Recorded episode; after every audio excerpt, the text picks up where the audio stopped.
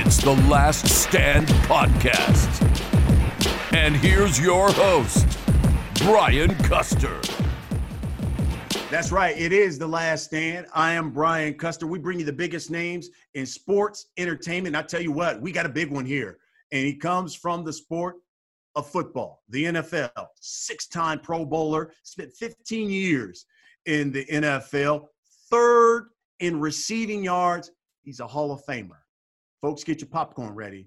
He's none other than Terrell Owens. T.O., welcome to the last stand. I'm good, man. Terrell, Terrell Owens. Terrell. What's up? You, you, start, you started out good. You started out right. T.O., uh, let's ask you, first of all, how are you uh, doing? Because I, I saw you made news uh, quite recently because you said it's scary in these times right now being a black man. Expound on that. Um, I, first of all, I'm, I'm doing good. Um, and and also, yeah, I think you know, when I say scared, I'm not like you know, I'm not just walking around looking over my shoulders left and right. But when you think about, you know, now I have kids um, and, and being just a black person uh, in America, in America right now, um, it's, it's difficult to really stomach and, and watch what's been happening. Um, obviously, especially with as recent as um, obviously the Jacob Blake uh, shooting, um, seven shots to the back. Um, prior to that, um, uh, the guy in Atlanta, and then prior to that, in which had really just really just got this movement going is the the death of, of George George Floyd. And honestly, uh, again, man, I, I have kids, uh, girls and boys. Um, I've already had you know conversations uh, with with most of them um, to to really just again have that conversation about you know if they ever get stopped and what's going on in, in America right now um, because again, it's it's not something that they can hide from. Um, when you talk about a pandemic, um, social in, uh, injustice, uh, sh- social, uh, racial inequality, um, this is a pandemic that's been going on for for for the black race for some time now. Um, but yeah, like I said, I mean, I'm not looking over my shoulders, I'm scared, but you know, just understanding that my kids, uh, they could be one of those people that I that I've mentioned. Um, you think about Breonna Taylor, um, you know, being killed um, with a no-knock warrant. You know, those cops um, shooting blindly uh, into apartment. Man, it's, it's it's this is this is a scary time to be to be a Black American. Period. Because when you think about the even the deaths since May 25th, when George uh, Floyd um, got killed, um, it's like we're getting killed at an alarming rate. So um, that's that's that's my sentiments. Though, though that's that's my my thoughts on that.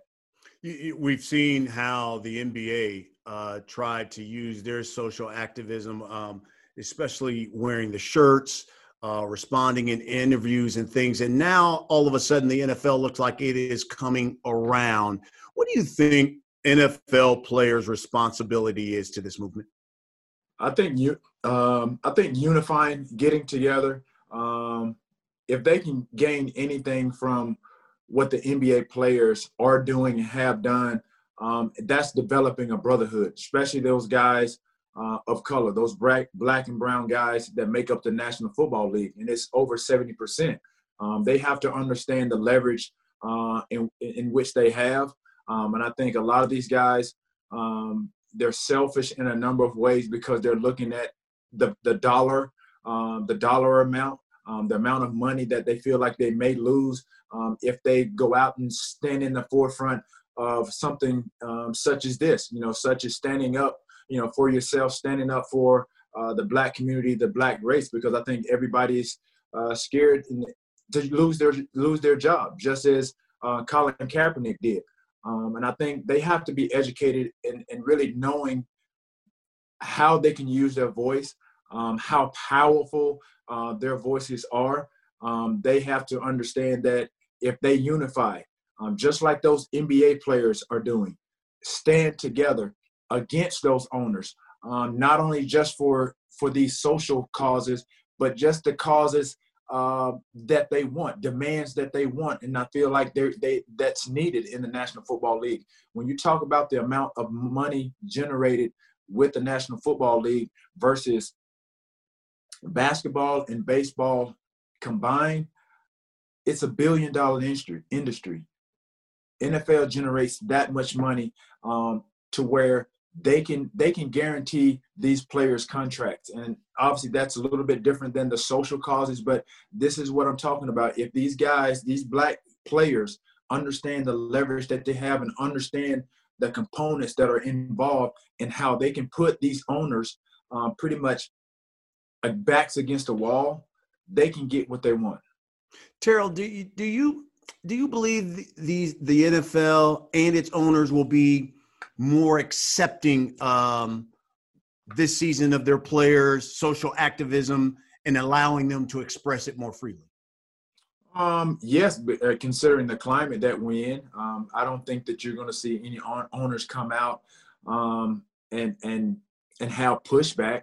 Um, they're not going to come out and and and publicly say um, that they're not for it. Um, sometimes silence speaks volumes. Um, when you think about, you know, um, owners in positions of power, uh, na- namely and notably uh, Jerry Jones. Um, when you think about um, guys that have come out and said that why, you know, have questioned why he hasn't come out and said anything, you know, towards, um, you know, toward this movement, toward the um, any actions that have been displayed across the country.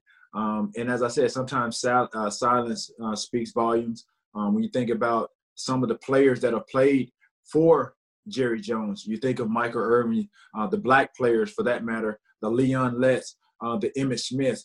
Um, I'm, I'm, I'm surprised, but I'm not surprised that these guys, these guys haven't spoken up um, against the fact that he hasn't said anything.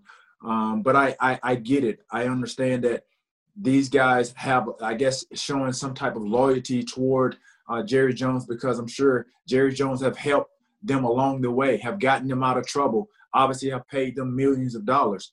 Um, at the end of the day, when you look at Jerry Jones and um, the, the, power that and the position that he's in, um, I think some of these players are starting to realize, like, yeah, he could be part of the problem. Just the fact that he hasn't said anything. Um, when you talk about Black Lives Matter, um, for me, how I look at it um, and how I think Jerry Jones look at Black Lives is Black Lives only matter um, unless they're doing something for him. They're winning championships or they're winning ball games for him. Uh, they're putting money and putting seat uh, p- putting people in the seats um, in that stadium, uh, generating money to to to to to fund um, to pay for that billion dollar stadium. Um, that's what I see is that Black Lives only matter when it's benefiting him. And you know, he, he had taken a lot of criticism for being silent, especially in light, in light of the death of George Floyd. And when he was pressed about whether or not allowing his players to kneel during the national anthem, his response was grace. That uh, grace for me, grace for everyone. That th- that should be the answer for everything. Let's just have grace with one another and their opinions uh, on the on these stances. What what did you take from that? Um, I think that was a cop out. Um, I think that was a safe answer. Um, he didn't really identify or uh, didn't really answer. Um, I think the questions or uh, any of the the issues that that, that is um, going on um, in the country right now. as I said, sometimes silence speaks volumes, and the fact that he didn't address it, I think directly um, I think it, it, it says a lot.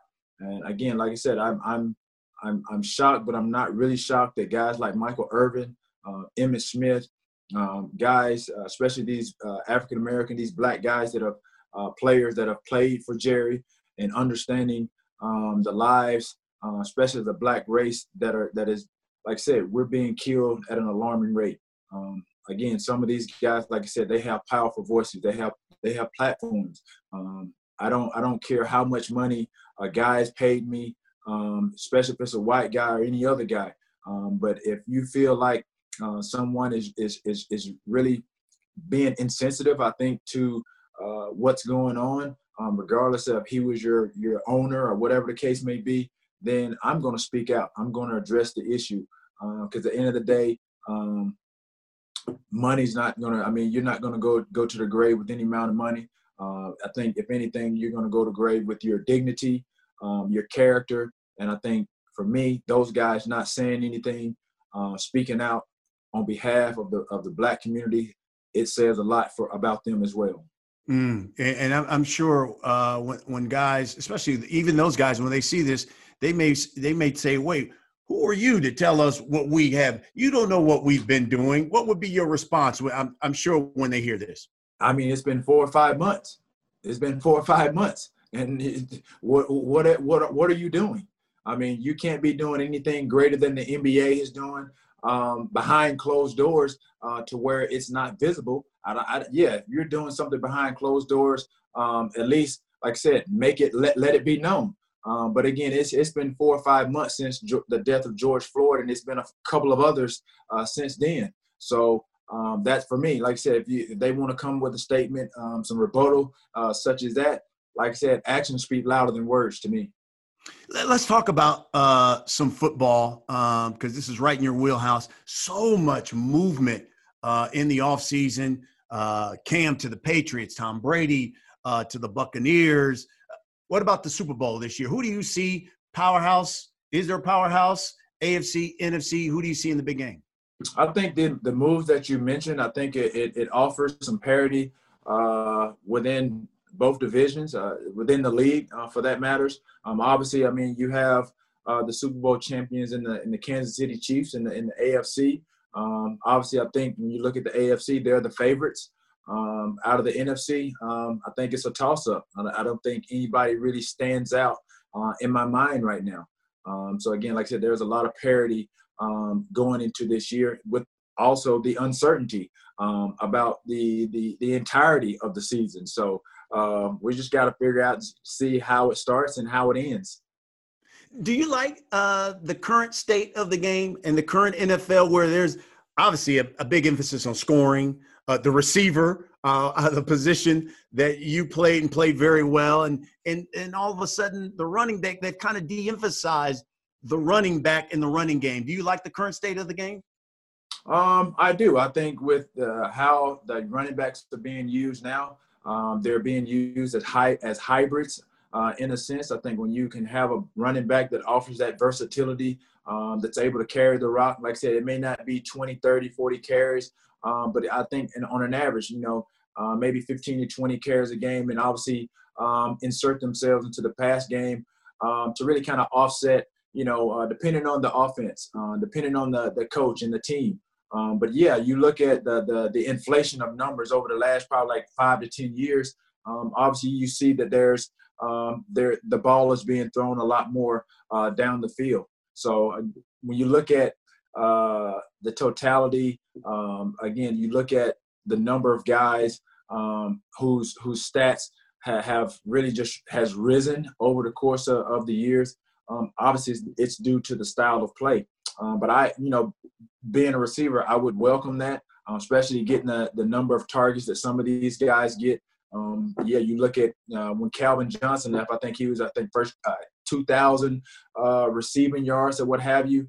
Um, that that's uh, that's that that's remarkable in itself. But when you think about the receivers um, that's playing the game today, you think about the Julio Joneses, um, DeAndre Hopkins, uh, Davante Adams.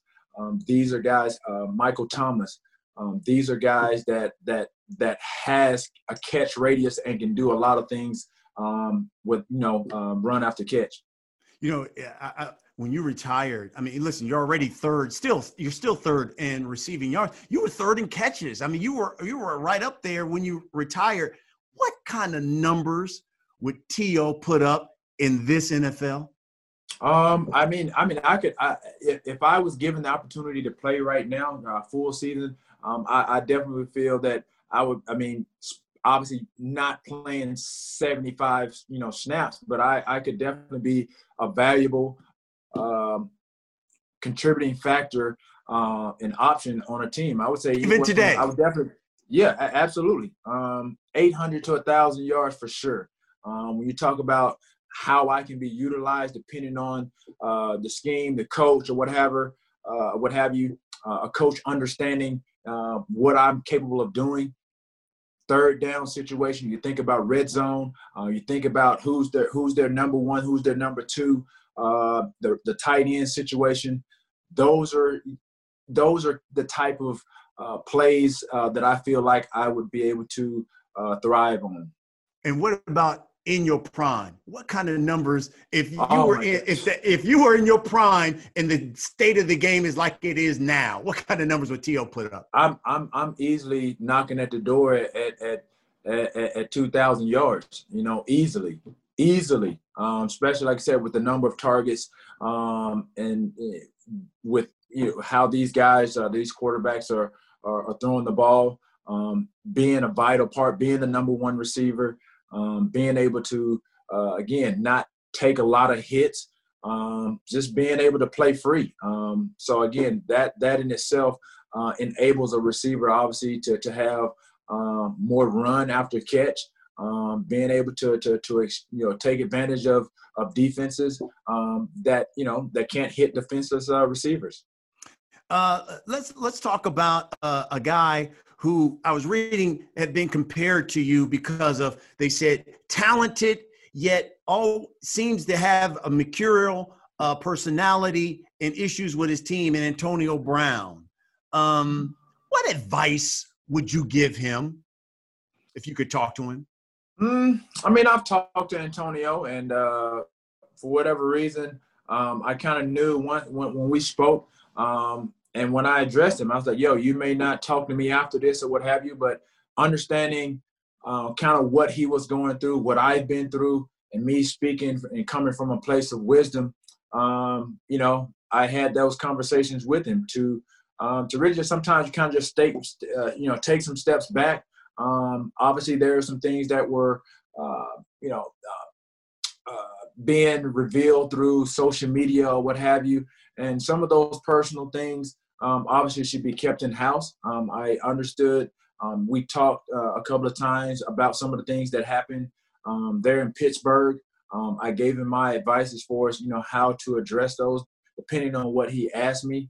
Um, obviously, with the relationship that he had, I, I, will say that I felt that with him being being there in, in Pittsburgh, I guess around like eight nine years, he should have the comfort level to be able to talk to uh, Ben Roethlisberger man to man.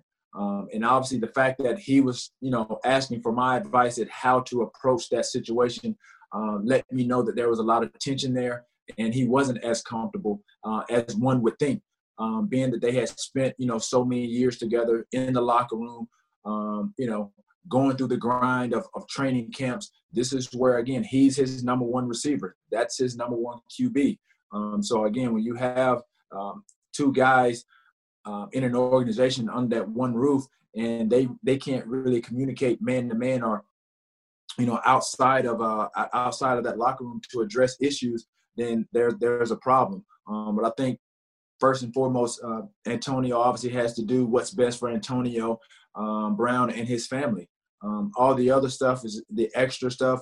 I think you know it comes with uh, it comes with growth. Growth. Uh, it's a maturation process. I think we all go through it. I think I'm sure maybe he'll look back and, and see how he could have handled you know, a lot or some of those things differently. Um, but at the end of the day, I came from a, a genuine place when I offered my advice, and um, I mentioned I was like, "Yo, we may not be friends after this, but uh, uh afterwards." Um, but I gave him my honest, honest opinion, um, you know, and he took it for what it was. And um, like I said, I haven't talked to Antonio really since then. Mm. Uh, when you look at today's NFL and especially the receivers today, which one most resembles T.O.? Um, I pro- uh, probably Julio Jones. Um, when you think about, um, you know, the catch radius and, and, really kind of what he does with and without the football. Um, obviously, um, I would definitely say his his his catch radius is far greater greater than mine ever was. Um, but when you talk about the speed, um, just how he attacks the ball, um, what happens once he gets the ball in his hands, um, and just being able to uh, be able to run every route in the route tree and being that viable option. Um, when you think about and go back to the Super Bowl um, that they were winning, but ultimately eventually lost, um, he's a guy that's a go-to guy. You got to keep keep going to the you can't keep going to the well uh, until it to, until until the end. Uh, as we saw, you can't leave any time on the clock uh, with any team, especially with any quarterback like Tom Brady. Um, that came back to, to haunt him. Uh, when you have a guy like uh, uh, Julio Jones and he's and he's eating, he can't be stopped. You feed him, you feed him till he till he can't get till he till he can't get enough. It's just like playing basketball. When a guy's hot, you keep going to him until he cools off. Uh, one, one guy who's taken a lot of criticism of late, obviously because he got injured, um, didn't have the season that he had in the past, was Odell Beckham. And you, you have, have talked about that. The criticism of Odell Beckham uh, isn't fair. Tell us why. Um, because I think when you look at you know numbers or what have you, number one, you you, you the greater the, the, the best ability that anybody can can have is availability. And obviously he was hurt uh, this past year. I'm sure leaving uh, Giants um, uh, organization, he wanted to come uh, go to uh, the Cleveland Browns and, and really show um, what type of receiver uh, that he is and build on what he had built there in in that that that blue blue and white and red uniform with the New York Giants. But when you look at statistics, um, sometimes they can be misleading uh, especially from a fan perspective or when analysts are breaking down film and obviously you see the highlights, this and that and the other, and you see that uh, during a game, Antonio Brown um, maybe had like maybe say 50, 50 to 80 yards or, or, or somewhere around there. And he had, he caught only two balls and uh, it was out of 10, you know what I mean? But some of those balls may not have been catchable, you know what I mean? But that's going to be a direct reflection on on his stats and what he didn't do. Um, they're not they're not going to take into account um, if they're if the the, the analyst uh, analyst or the commentator is not breaking it down and really giving you the facts of why he was two for uh, caught two balls out of ten targets or two or five out of fifteen. Um, they're not going to break it down and, and really be uh, forthcoming and transparent as to what happened to the other uh, uh, targets that that he missed or wasn't caught. And so that's why I say that sometimes it's unfair. And you look at you again, you look at the numbers, and obviously they're down from a year before, um, year prior. That's because number one, injuries. Again, a lot has to factor into uh, his quarterback. He's only as good as his quarterback, and no knock on on on on Baker Mayfield. He as a quarterback has to be better at ball placement, um, things of that nature, which factors into a receiver's production. Mm, interesting. Um, let's talk a little bit about you in your football career. So, you know, two years ago, man, uh, long overdue. They finally vote you into the the Pro Football Hall of Fame. You became the first Hall of Famer, though, to skip your own induction ceremony. Uh, you held your own ceremony, of course, at your alma mater at the University of Tennessee, Chattanooga. Tell us why. Um, I just felt like, uh, according to the criteria, the mission statement, um, in which um, the Hall of Fame uh, embodies, um, I think when you talk about the criteria, I, I checked all those boxes in for two years. Um, you know, um, I don't get, I, I don't, I don't get inducted, and they have guys that you know far less uh, statistic wise, statistically, um, they just weren't up there mm-hmm. and they get in before me. So um, we think about syst- systemic racism. I'm sure we'll we've talked a touch uh, on that.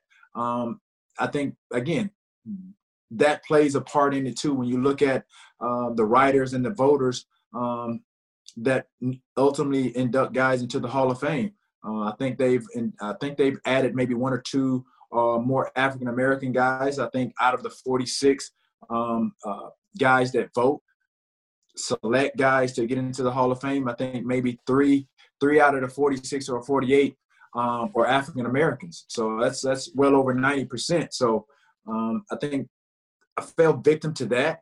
Um, but at the end of the day, I felt like my body of work uh, spoke for itself. When you're at that time number two and number three all time behind the greatest receiver of all time, uh, with J- and Jerry Rice, of whom um, I got the, the, the pleasure of, of, playing with for about four or five years.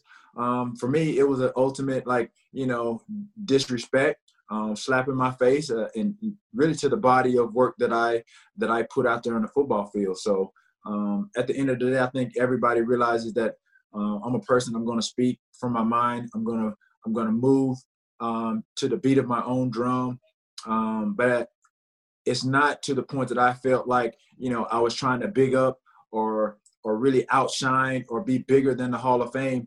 I just felt like I was bringing some attention and some awareness to what a lot of guys uh, have been saying for so many many years. Um, the process is flawed.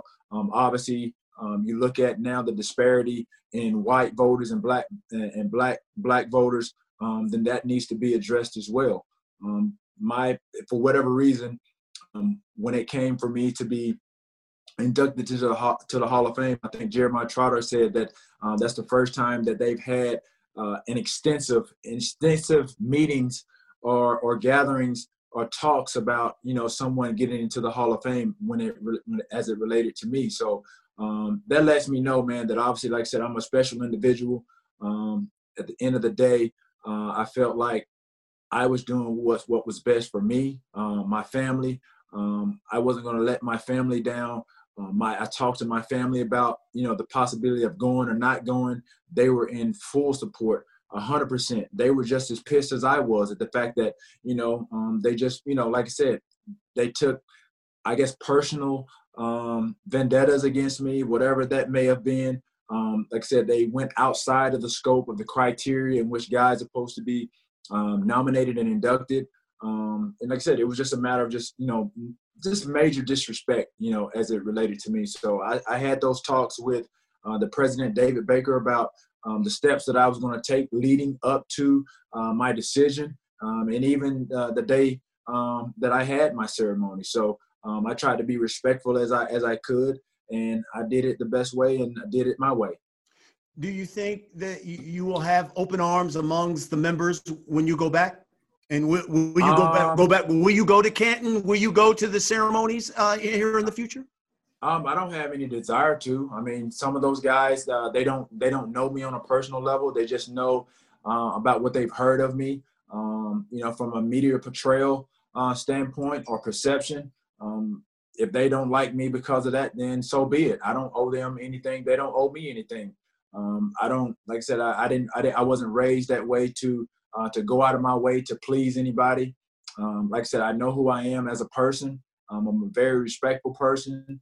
Um, everything that I've, that I've, that I've gotten in life, it, it, it came at the, at the expense of my hard work. So whether those guys you know, feel like, you know, I disre- disrespected them or the Hall of Fame, that's a personal problem. That's their problem. Um, the guys that I've spoken to that are in the Hall of Fame, uh, there are some guys that respect what I did. Um, there, I've gotten, you know, I got messages um, when it was happening, after it was happening, and they applaud me for my stance. And so, you know, there are guys that that, that have basically said if, if they feel like they they're getting um, they're getting the run of the mill and they're being disrespected, they may take the same approach. Um, it wasn't something that I felt like I wanted to or I needed to be the first to do it. Um, I talked to a number of uh, uh, Hall of Famers um, that basically said that they were they were in my shoes and they were going to do the exact same thing. But when it came down to it, um, you know, they didn't they didn't they didn't they didn't go through it. They didn't follow through with it. I think anybody that knows me, if I say that I'm gonna do something, I'm 99% probably sure that I'm I'm going I'm going to I'm going to do it. So, like I said, it was uh, something that I felt like I needed to do. Um, where we are as a country, I think you have to stand up for who you are and what you believe in. And like I said, I'm the first to do it. If it's history um, in the making or history made, then so be it. Yeah. Uh, was there at any time, uh, because there were a couple of years where we are like, I can't believe they haven't put put you in in the hall. But was there a, a, certain player or a certain place that went in where you were like, okay, this is a vendetta against me. How does this guy get in and I don't?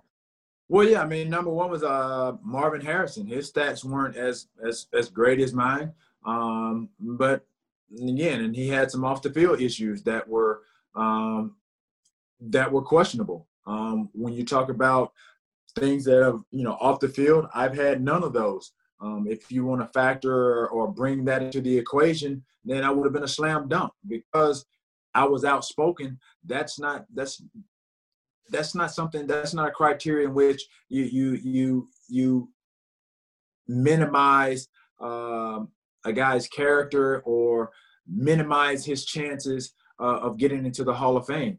Um, I'm one of those guys, like I said, I've, I've never had any off the field issues. There are guys that have had far greater uh, issues or problems uh, uh, off on the field um, that have gotten in. But based on, like I said, the, the criteria, uh, the mission statement of the Hall of Fame, I checked all those boxes. Mm-hmm. Let's talk about uh, your career. We'll go through uh, some of the teams. Obviously, we started at San Francisco, third round pick. You're playing behind, as you talked about, uh, Jerry Rice, the GOAT, people call him. You had Steve Young as quarterback. What was that like? How, how do you, when you look back at your 49er years, what do you think? Um, I made the most of my opportunities. I had some great coaches that, um, that, that grew me um, to be the receiver that I became. Um, they basically, again, drafted and, um, again, as coaches, that's what they're supposed to do. Um, I had potential. That's what I was drafted. Um, basically uh, from. Um, obviously, I was tall. Um, I fit the mold of uh, the 49er receivers. When you talk about six to six one, six two, and above, um, my physical attributes, um, obviously, I think is what attracted to, uh, attracted uh, me to them. Um, you think about John Taylor, the receivers, uh, Mike Sherrard, um, obviously J.J. Stokes being drafted a couple years or a year before, um, Jerry Rice. I fit that mold, and so the coaches that I had, number one, um, my first few years was Larry Kirksey, my position coach, Larry Kirksey, and then um, shortly after he was uh, he was fired, uh, George Stewart, who coached our special teams um, my first few years, and then um, they um, basically uh, basically uh, promoted him to um, the receiver. Uh, head, excuse me, the receiver position, uh, head uh, position coach, and he did the best job that he could um, for me. Number one, to be who I was, um, learn under Jerry, learn uh, under JJ, and I was a sponge. You know, I did what I could and should have been doing um, on and off the field as far as uh, trying to perfect um, and being the best version of, of, of, a receiver that I could be. Um, obviously, Jerry and, and, JJ, they set the barometer, they set the standard uh, in which, you know, receivers are supposed to play, how you run routes. Um, I had a lot of uh, development um, to, to, to do in my first couple of years to become the receiver that I became. Hmm. And, and it seems like, at, especially whether it was San Fran, Philly, Dallas. It it, it, it, ended badly. Why why do you think it ended badly in San Fran, where it began? Why do you think it ended badly? Um, I think uh, for a number of reasons. I think the the coach at the time, um, um, Steve Mariucci, um, for whatever reason, uh, young coach. Um, honestly, I think when I look back on it, um, he wanted to really, I think, wanted to be the pulse of the team, and, uh, and instead of just allowing the players uh, to go out there and play and win games.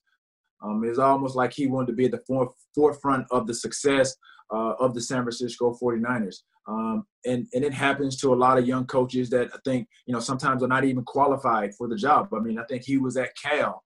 Uh, it wasn't anything at Cal Berkeley. I don't think there was anything about his resume uh, or his coaching ability at Cal Berkeley that qualified him to be the uh, replacement for George Seifert, who is a obviously a Hall of Fame Super uh, Super Bowl uh, Super Bowl coach. And you think about now, fast forward to now, you think about some of the young coaches that aren't qualified that are getting job opportunities um, ahead of some of these African American uh, coaches or what have you. I think that's what happened. Uh, we clashed uh, uh, a couple of times. Um, there was a lot of I think systemic racism um, things that played out in that locker room during my tenure. Um, yes, I, I, was aware of it. I just didn't say anything. Um, now that we're uh, we're in a climate where these things are, are being talked about, um, yeah, I can I can really talk about some of those things now. Um, mm. Like I said, at the end of the day, um, anybody that knows me, I have no reason to lie. Uh, what I'm telling you is the same thing I'll tell St- Steve Mariucci right now if he was on the other side of this camera. Um, but those are, like I said, there were there were some things that happened in that locker room and during the time that I played um, that definitely could have been deemed uh, part of systemic racism. Um, you can say a double standard, whatever the case may be. For me, when I why uh, one of the, some of those guys were a different color than I was, and they getting uh, different treatment um, than I did. then for me, that's systemic racism. Mm. Um, you get traded to Philadelphia. You get this new contract at the time, and you have a monster, I would say, year and a half there in Philly. And you were, I mean, you were the toast of the town. You doing touchdown celebrations, flapping the wings, all that kind of good stuff with Donovan McNabb and the Eagles. How would you describe your Philly years?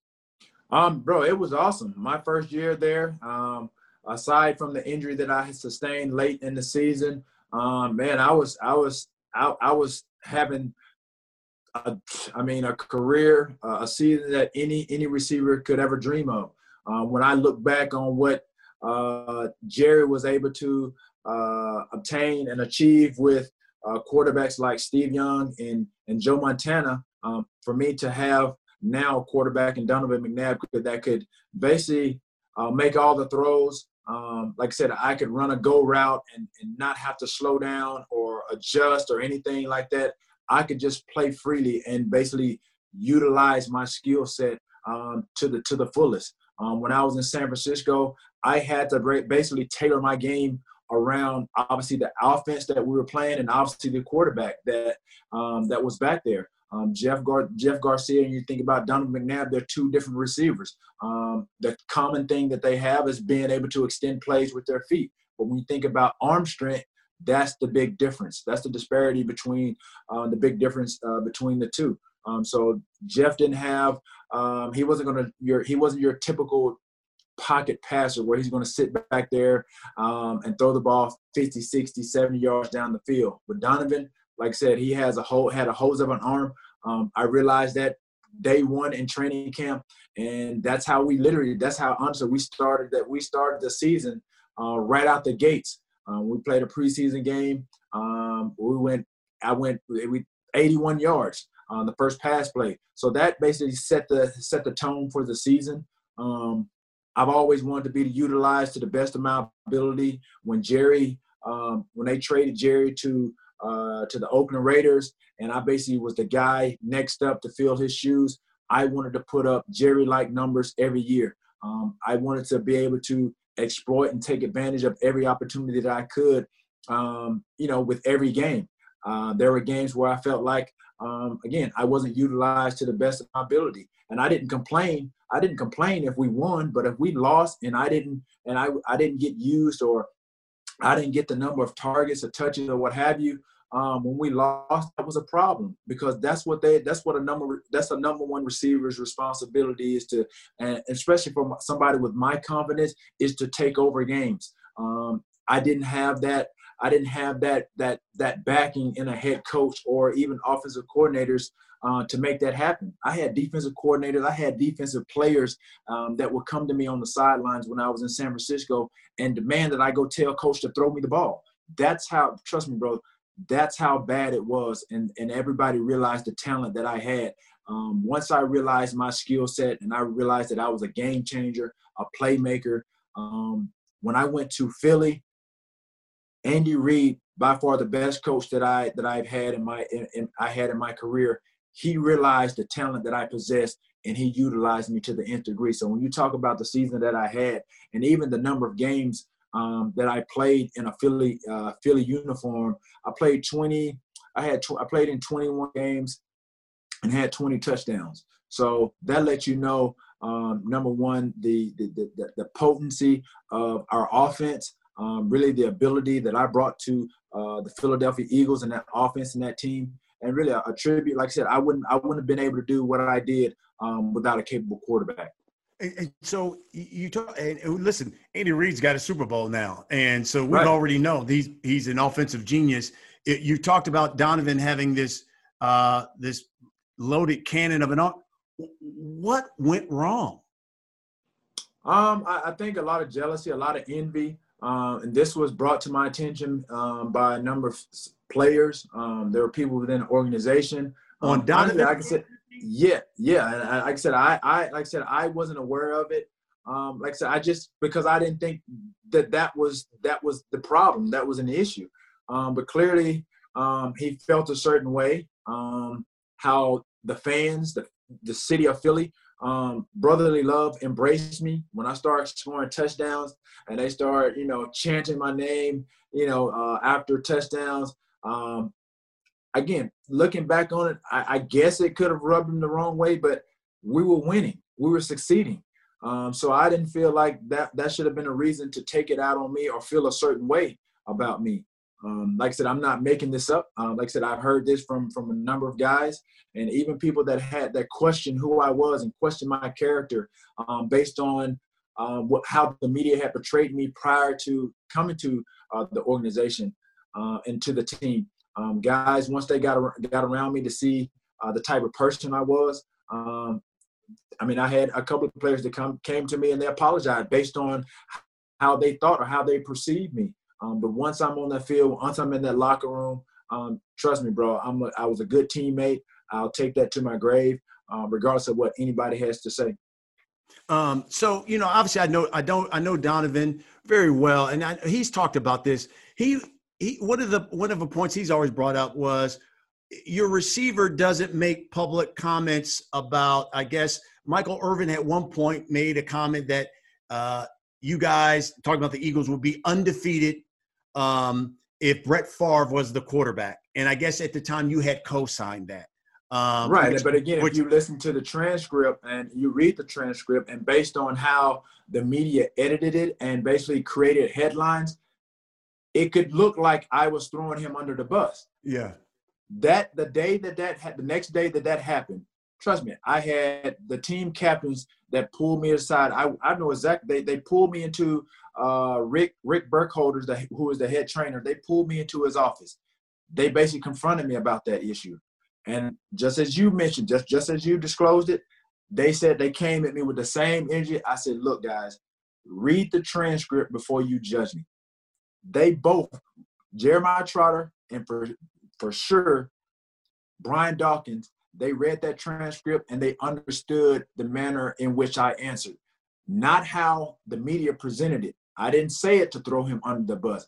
And then they understood how, like I said, maybe I should have shouldn't have said it or whatever the case might be. But like I said, I feel confident in who I am to now to even then to say that it wasn't a slight on Donovan. It wasn't me taking a swipe. At. I see how it could look that way, but the context in which I answered, it had nothing to do with me uh, comparing uh, really Donovan, uh, uh, Donovan's ability, a personal his his ability uh, against uh, versus uh, Brett Favre's, and I stand by that wholeheartedly. Again, he took it the wrong way. The media spent it to to make it look like um, I was taking a, a, another dig at Donovan or what have you. Um, I addressed it with those team captains, and they understood where I was coming from. Um, at the end of the day, that's again, if that's what he's hanging his hat on, then that's a personal problem. Um, but as, as I said, if you look at the, t- uh, the entirety uh, of the transcript, you'll understand why I said what I said. And I basically, like I said, what they he didn't probably say, and nobody hasn't said, is I said, yeah, we're four and three based on that comment um, that you just mentioned, but we could have been easily six and one. Donovan was hurt. We only, the only game that we got our butts kicked was in Pittsburgh and that's what I said, and I, and I addressed that. So that wasn't me taking a uh, taking a swipe at him. I basically was based on the question that was asked, based on the assessment, based on uh, yeah, uh, uh, Michael. Was it Michael Irvin's? Uh, Michael Irvin. Yeah, based on his his yeah comment on uh, Graham Bensinger's question, I said okay. I just basically played the scenario out, out in my head. I'm like, yeah. okay, yeah, I could, I, I would agree with that assessment. Hmm. So other than that, like I said, over the years, man, like I said, we've talked about it. I thought we we had addressed it. Um, we were cool with it, and then you know, some months ago, he came out. He did this uh, the uh, did this interview with um, uh, one of the guys, and uh, again, it made it made uh, headlines again. And so after that, bro, it was like I'm done with it. I'm cool. I mean, it is what it is. If you think that's what if that's what you want to think, then then then go ahead. I can get petty. I can get you know nasty if I want to be. Um, at the end of the day, my my my body of work speaks for itself. Um, like I said, if he doesn't think that I'm worthy, um, I wasn't worthy of the contract that I was trying to get. Um, I could bring up a number of things where he co-signed for Brian's contract when his was up. Me being the receiver and being who I am, he didn't co-sign for mine. Um, there's a number of things that I, I, I, could, I could bring into the, to the equation. Um, I can bring up the, the performance that he had in the Super Bowl bro, I'm not petty like that. Um, like I said, I thought we had addressed that issue uh, sometime uh, maybe a couple years ago, and then like I said, it it it, it surfaces again. So uh, it just tells tells you that, like I said, obviously it's it's more of an issue with him than it is for me.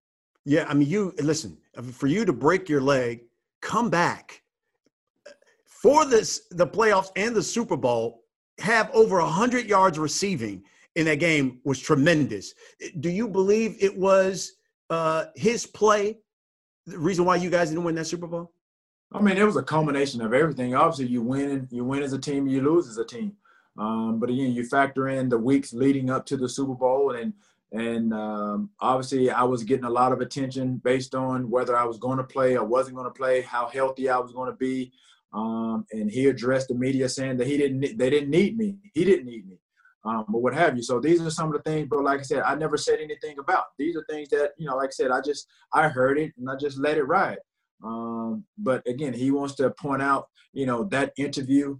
Um, and as I said, I, I addressed that. Um, even I after that interview, I went into the coach's office. Um, I spoke to him. Speaking of uh, Co- Coach Andy Reid, um, I, I, explained to him what I meant. I asked him also to read the transcript. Um, he asked me to apologize uh, to the team. I did that.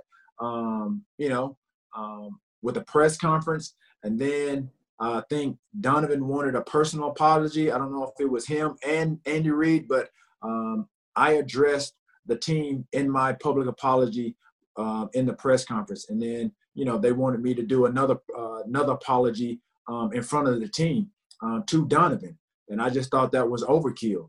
When I've addressed and, and, and basically apologized to the organization, my teammates um, within that press conference, that included Donovan himself. So I didn't feel like um, there needed to be uh, any singling out of anybody or giving anybody a personal apology. And even when the team captains saw that and heard that, um, even when I did my uh, my public apology in the press conference, I had like a, I had I had some notes, um, and he read it and he saw that, and and in that in in my notes, um, um it had me apologizing personally to Donovan, and they they agreed. They're like, no, take that out. You shouldn't have to do that. So I think when you look at me addressing my teammates, that's including him. Mm. Uh, let me ask you this. I asked I asked him this question. When we had him on the show. Do you think Donovan McNabb's a Hall of Famer? Um, and again, if his numbers, uh, if his numbers are are, are there, um, if they say so, then of course. Um, like I said, I like I said, we understand what the criteria uh, is. Um, like I said, if he fits those fit the build and he checked those boxes uh, according to um, who he's nominated with and um, that class, then like I said, there's a number of guys that they they vote in every year. Um, so again, if the numbers say that he's a Hall of Famer, then he's a Hall of Famer. Um, I'm not on the voting voting committee. Um, I've seen how critical they've been uh, of me, and like I said, that's that's it. Do you you think, Terrell? Do you think you guys will ever make amends? No, nah, dude, I'm I'm cool on that, bro. Like I said, I like I said, I, I felt like at one point in time that we had addressed it. I thought we were we had moved moved on beyond it. And then, as I said, just uh, again, well, I don't know, it was some months ago. I don't know about eight months. I don't know when it was, about eight months ago or so.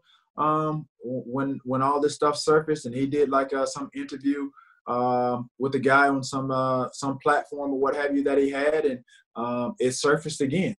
And so obviously, like I said, it's something personal um, with him. Um, like I said, bro, I'm I'm I'm done with. I'm cool. Anybody knows me, bro, and I say I'm cool. I'm done. I'm done. It ain't nothing he can say. That ain't. There's not anything anybody can say or try to put us in the same room.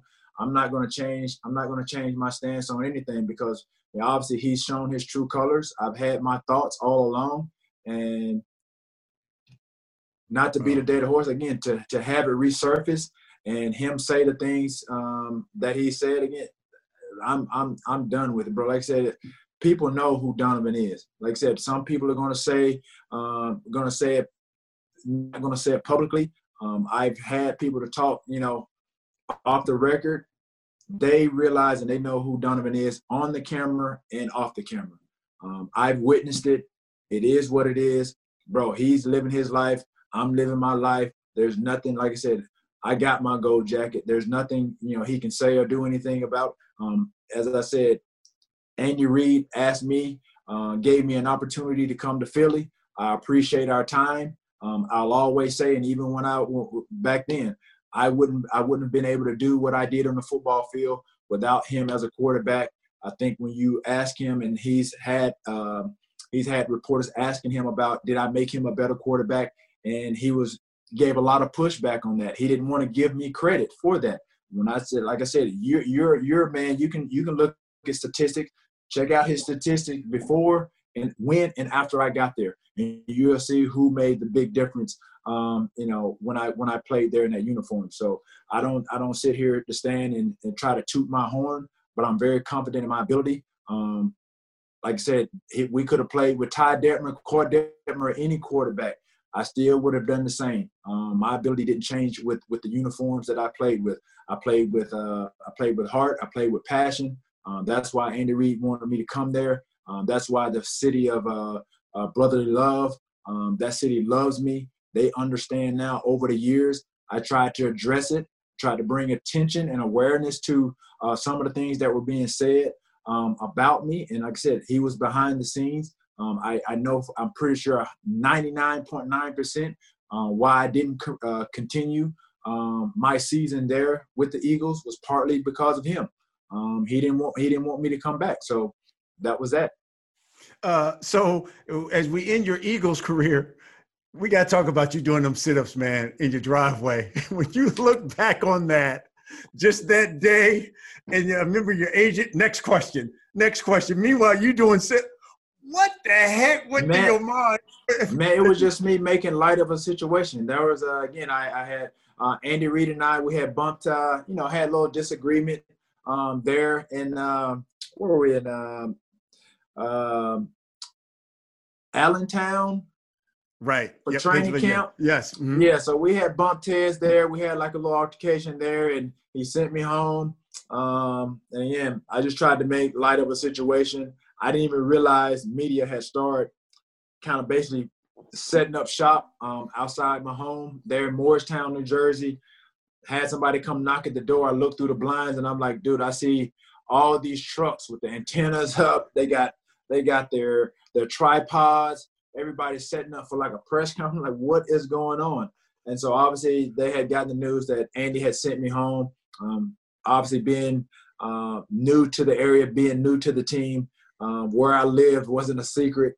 Um, and so yeah, they they they set up shop there, and so I just tried to make light of a situation because they they they they literally they just camped out in front of my yard.